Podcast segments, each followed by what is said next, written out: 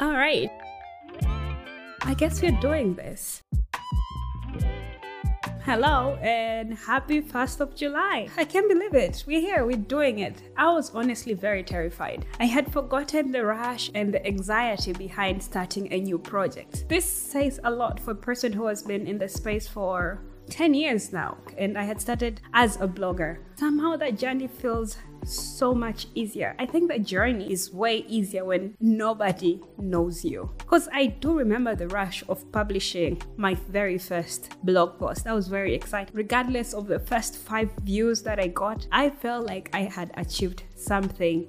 Such a milestone. Anyways, ten years down the line, the blog now turned into a website. I became an Instagram girly for a while. Time went by and then I ended up forming a YouTube, which is still one of my favorite medium of expressing myself. So it goes without saying, I love long form content. So podcast is just another version of it. But my goal for the podcast, at least from where I am starting from today, is to create a community of like-minded individuals. But I want us to challenge one another.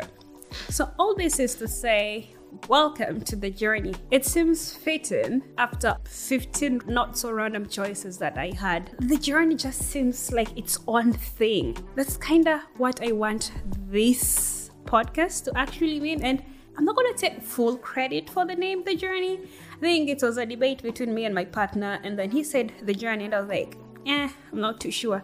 And he said, The Journey. He did this thing with his hand, like he was very convinced. And then that's kind of when I had the aha moment. So this is The Journey.